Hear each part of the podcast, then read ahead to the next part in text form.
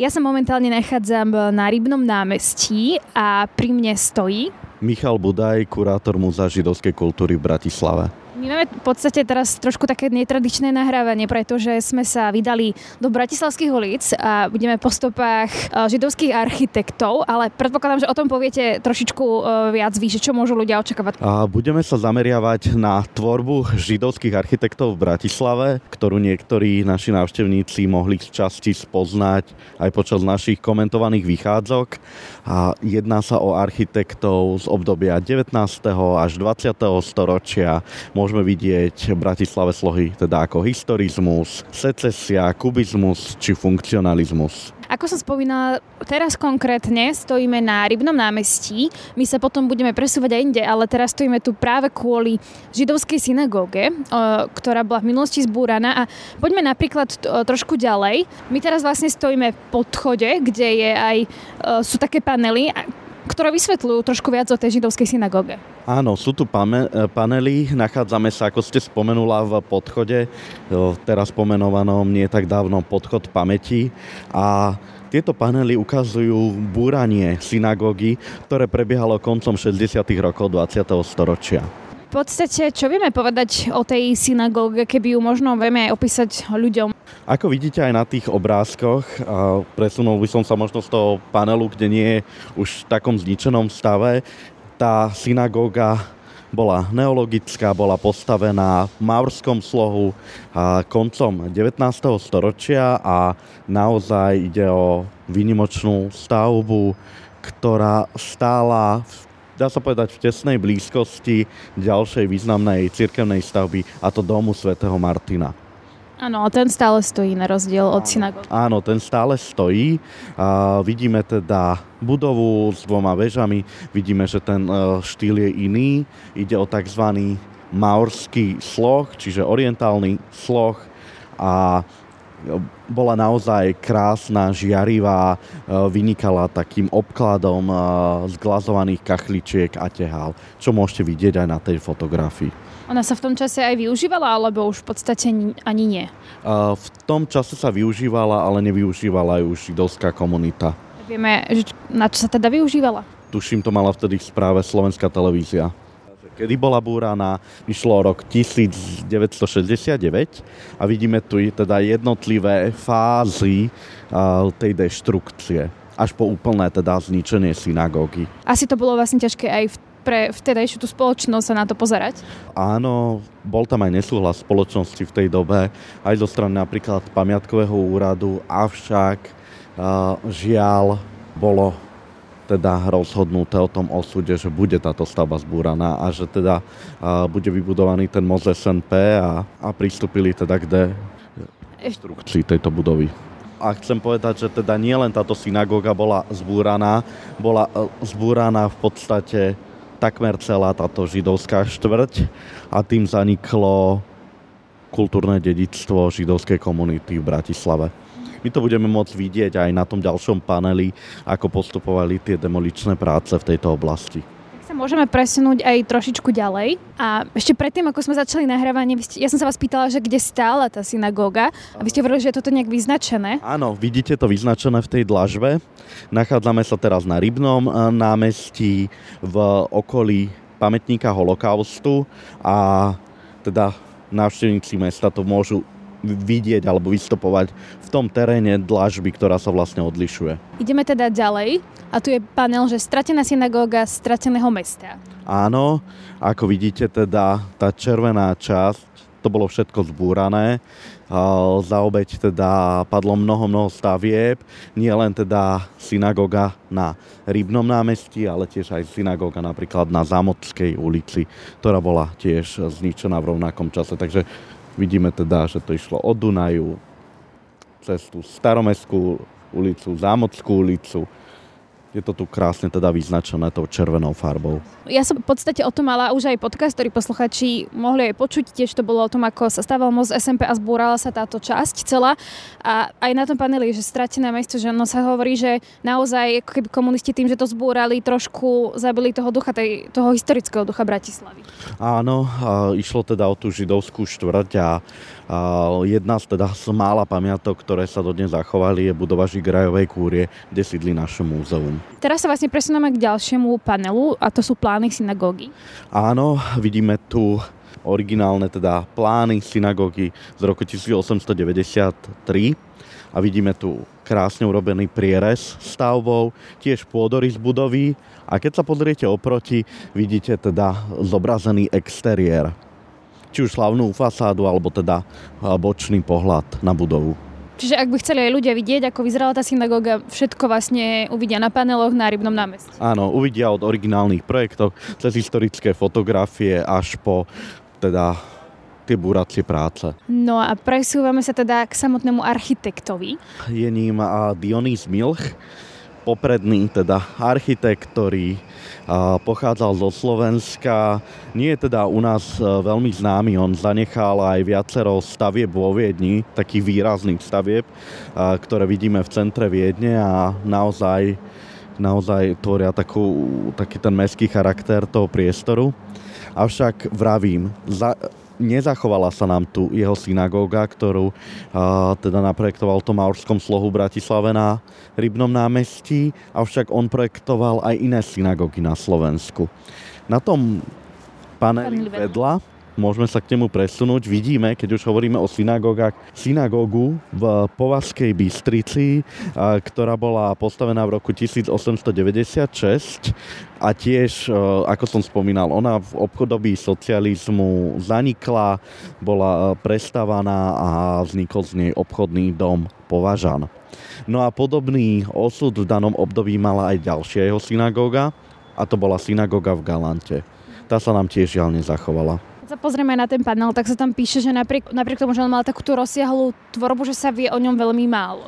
Áno, vie sa o ňom uh, veľmi málo, alebo teda pomerne málo a jeho stavby sú známe či už vo Viedni, ja spomeniem napríklad vo Viedni a bol postavený v roku 1882 veľmi reprezentatívny objekt a to objekt e, známy ako tzv. America House, v ktorom sa nachádzalo Americké informačné centrum a tiež vidíme tu aj ďalšiu takú historickú fotografiu, ale na rozdiel od tejto historické fotografie Viedne a historických fotografií Bratislavy, tak tieto budovy sa nám tu zachovali.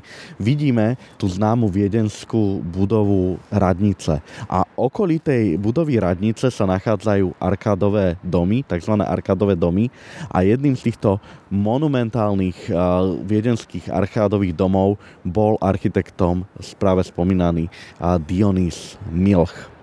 To je v podstate veľmi smutné, že na Slovensku sa nezachovala tá jeho tvorba, ale vo Viedni napríklad áno, že sme prišli o takú... Áno, áno boli pobúrané tie stavby. My sa ešte presunieme počas našej prechádzky na Zochovú ulicu a tam si povieme viac k ďalšiemu objektu, tiež sa presunieme na Gunduličovú ulicu, takže to je tá časť, ktorá nebola zbúraná, tam sa nachádzajú jeho objekty ktoré môžeme vidieť. Avšak tie objekty, ktoré boli vo Viedni, tak to sú honosnejšie a naozaj také reprezentatívnejšie stavby. Keď už v podstate má aj také významné stavby, tak môžeme si povedať trošku aj viac ešte o jeho živote a predstaviť ho. Takže, ako som spomínal, narodil sa v Kotešovej a vysokoškolské štúdia však absolvoval vo Viedni. No a vo Viedni sa mu podarilo potom otvoriť aj architektonický ateliér, ktorý otvoril spolu s ďalším architektom eh, Heinrichom Helinom. Ten architekt pochádzal z dnešnej Ukrajiny, z mesta Lvov a tak vznikol významný viedenský ateliér Milch und Helin. Neskôr eh, sa presťahoval do Bratislavy, ako som spomínal, tu vytvoril niektoré z tých svojich stavieb a ako vidíte aj na tom paneli, vidíme tu teda náhrobný kameň, je tu aj pochovaný. a nachádza sa na neologickom cintoríne. Tí kto, z návštevníkov, ktorí už teda by nešli na neologický cintorín, stačí im teda navštíviť e, toto rybné námestie a na paneli uvidia ten zrekonštruovaný náhrobný kameň. V tejto chvíli sa presúvame ďalej na Zochovu a tam teda nás čaká čo? A ďalšia stavba od Dionýza Milcha. Cestou na e, Zachovú ulicu sme sa pristavili pri jednom paneli na hradbách a je o architektovi Wilhelmovi Šťastnom. A je to ako ste spomenuli, architekt Wilhelm Šťastný. Budeme sa mu venovať na tej Zochovej ulici, ale keďže už tadiaľ to prechádzame, je tu jeho panel, takže návštevníci si o ňom môžu prečítať a môžu tu vidieť nielen jeho portrétnu fotografiu, ale aj historickú fotografiu z Prahy. A Vidíme tu synagógu, rovnako v Maurskom slohu a rovnako ako tá v Bratislave sa nezachovala. Ide o synagógu, ktorá bola postavená na Vinohradoch a jej stavba bola realizovaná koncom 19. storočia a bola asanovaná v 50. rokoch 20. storočia. Takže postihol ju teda podobnú, podobný osud. No a avšak tej Prahe môžu ľudia obdivovať jedno, jedno jeho veľmi známe dielo. Je to budova tzv. jubilejní synagógy v Prahe, a ktorá je postavená tiež v Maurskom slohu a je to dodnes jedna takých top turistických atrakcií hlavného mesta Českej republiky. Už sme teda dorazili na Zochovú ulicu a v podstate teraz stojíme pred jednou budovou a o tej vy určite už poviete niečo viac. Áno, stojíme pred budovou bývalej neologickej školy na Zochovej ulici a pred nami sú vlastne dve budovy. Je tiež, ďalšia budova je tiež židovská škola, avšak a škola, ktorá slúžila pre ortodoxnú komunitu. A teraz vlastne k tej a, budove, tej prvej. tej prvej, tá bola postavená tak v rokoch 1891-1892, bola postavená podľa projektu Dionýza Milcha. Takže toho architekta, o ktorom sme hovorili, a keď sme sa rozprávali o synagóge na Rybnom námestí. Čiže aspoň vidíme niečo, čo vlastne od Milcha ostalo, napríklad keďže tá synagóga bola zbúraná. Áno, e, táto budova sa zachovala pomerne dobrom stave, takže vidíme naozaj pekný príklad tej architektúry, historizmu z konca 19 storočia. Ideme teda k tej ďalšej budove, druhej, ktorá je hneď vedľa a tá je už ako keby oveľa aj väčšia a aj je teda projektovaná podľa iného architekta. Áno, hovoríme o architektovi Wilhelmovi Šťastnom. Ako sme sa presúvali z toho rybného námestia, po tých hradbách videli sme panel, kde sa nachádzala teda jeho podobizeň a skrátke povedané niečo o tomto architektovi. Ja poviem teda k tej budove. Nachádzame sa teda na Zochovej ulici, na Zochovej ulici číslo 5. A tá predchádzajúca budova má číslo 3 a obe tieto budovy sú zelenej farby, avšak táto od Wilhelma Šťastného, tá farba je taká sítejšia. No a spoznajú ju návštevníci aj tak, keďže nemôžu ju vidieť, lebo sme v podcaste, tým, že je obrastená aj Brečťanom. Nachádza sa tu v súčasnosti podnikateľské centrum. A teraz k tomu samotnému architektovi. Ide o architektov, dá sa povedať, z pomerne rovnakého obdobia, avšak tento Wilhelm Šťastný je naozaj veľmi významný architekt a zachovalo sa pomerne dosť jeho tvorby, i keď na Slovensku pomenej. Spomenul by som synagogu v Malackách.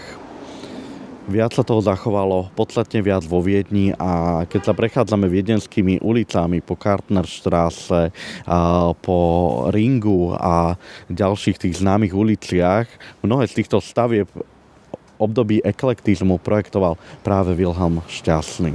No a podobne a boli stavby, alebo sa stále nachádzajú niektoré stavby aj v Českej republike. Známe napríklad synagoga v Čáslavi, alebo, ako som spomínal, jubilejný synagoga v Praze. Ale tiež niektoré tie stavby sa nám nezachovali. Bola to napríklad tá synagoga na Vinohradoch v Prahe.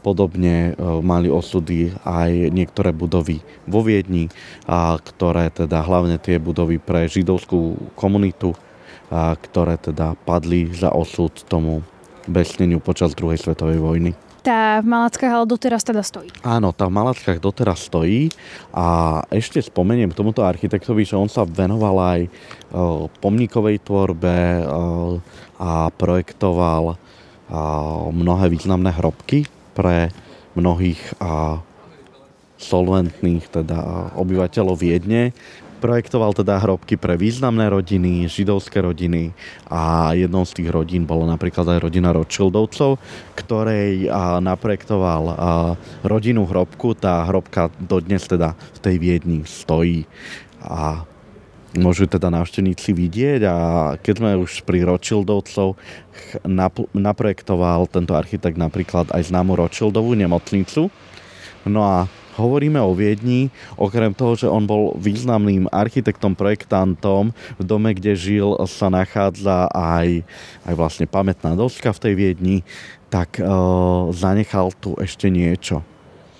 A okrem tých svojich stavieb, a on bol milovníkov kultúrneho dedictva, milovníkov umenia, zaoberal sa teda židovskou históriou a vďaka nemu vzniklo židovské múzeum vo Viedni, ktoré stále existuje, stále funguje a je to najstaršie, stále teda existujúce do dnešných dní židovské múzeum na svete. Pospomenuli sme dvoch e, architektov židovských, ale predpokladám, že sme ich mali oveľa viac na Slovensku. Áno, a keď už som teda na tejto Zochovej ulici a hovorím o architektoch, ktorí pôsobili vo Viedni, tak nedá mi nespomenúť Ignáca Reisera, ktorý bol významným architektom pochádzajúcim zo Slovenska, z dedinky Veľký Biel a vo Viedni zachoval množstvo budov, avšak tiež ako spomínaní ďalší dvaja architekti, tiež mnohé z týchto budov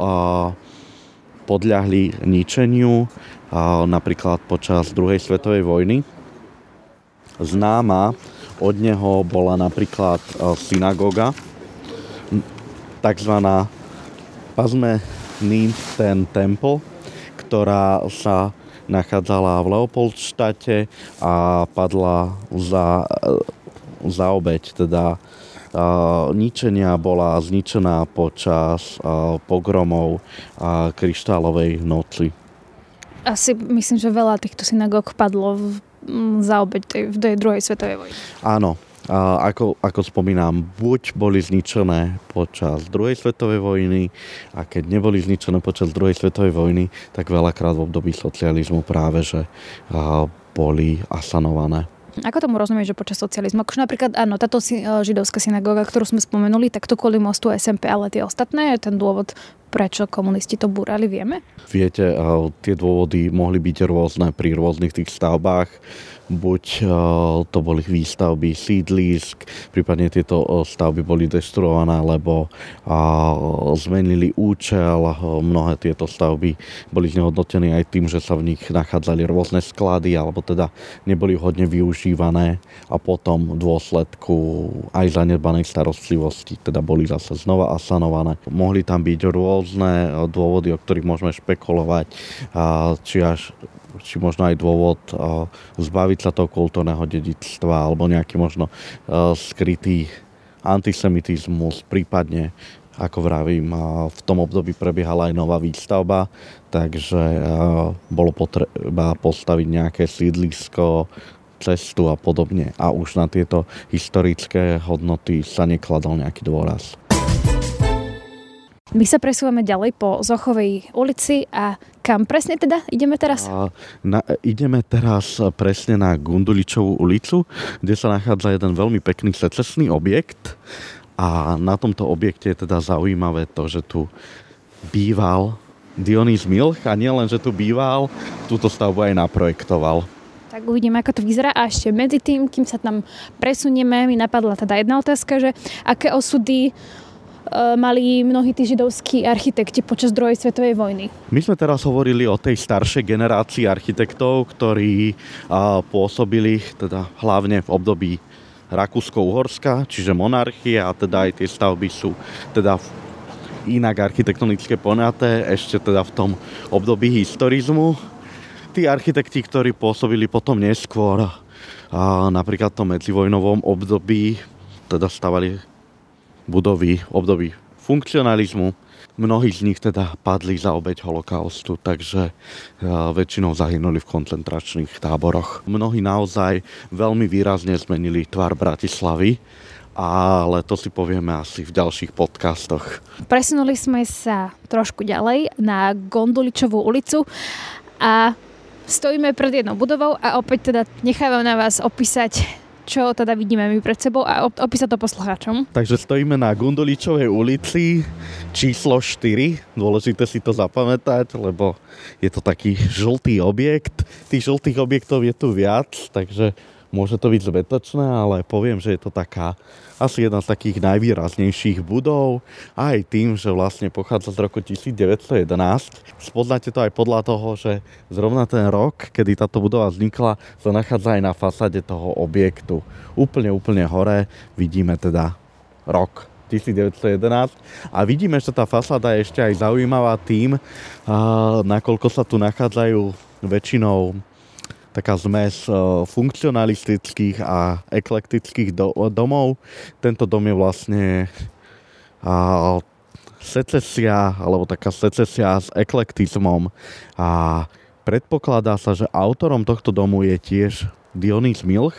A... Teda ten, čo postavil synagógu. Áno, teda ten, čo projektoval aj synagógu na Rybnom námestí, ktorá nám už nestojí, alebo teda tú budovu neologickej školy na Zochovej ulici.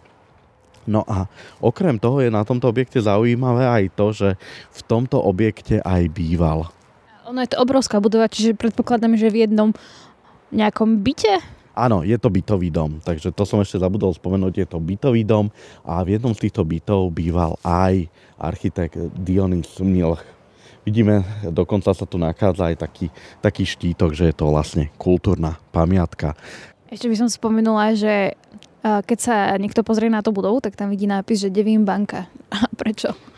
Kedysi, kedysi v minulosti vieme, že tá Devín banka je taká neznámo, neslavne známa a kedysi tu bolo, bola vlastne a tento objekt slúžil aj budove Devín banky. No a ako vidíme, nadpis tu ešte stále ostal, nemal ho kto dať asi zrejme dole keď stojím teraz pred tou budovou, tak sú to také dvere, dv- veľké hnedé dvere, asi tak trikrát väčšie, ako je asi také typické, čo je na týchto budovách. Áno, vravím teda, že ide o takú eklektickú budovu. Môžeme vysvetliť aj, aká to je budova. Eklektizmus je vlastne sloh, preto vravím, že a, vidím, že nie je taká čisto secesná, aj keď má niektoré secesné prvky. Eklektizmus sa vyznačuje tým, že sa miešali tie slohy dokopy. Takže vidíme na jednej budove prvky možno z neobaroka, secesie, neorenesancia a podobne a ten výsledný efekt je vlastne eklektizmus. V podstate to teda bolo finále o židovských architektoch v období monarchie, ale nás čakajú ešte teda nejaké ďalšie veci pôjdeme sa pozrieť aj do víl a asi aj teda nejaké iné obľadky. Ako som spomínal, tých židovských architektov v Bratislave pôsobilo oveľa viac. Počas tejto vychádzky som sa zameral na architektov z prelomu 19. a 20. storočia, čiže ako ste už spomenuli z obdobie monarchie. No a čakajú nás ešte aj ďalšie mená, napríklad architektov, ktorí tvorili v medzivojnovom období.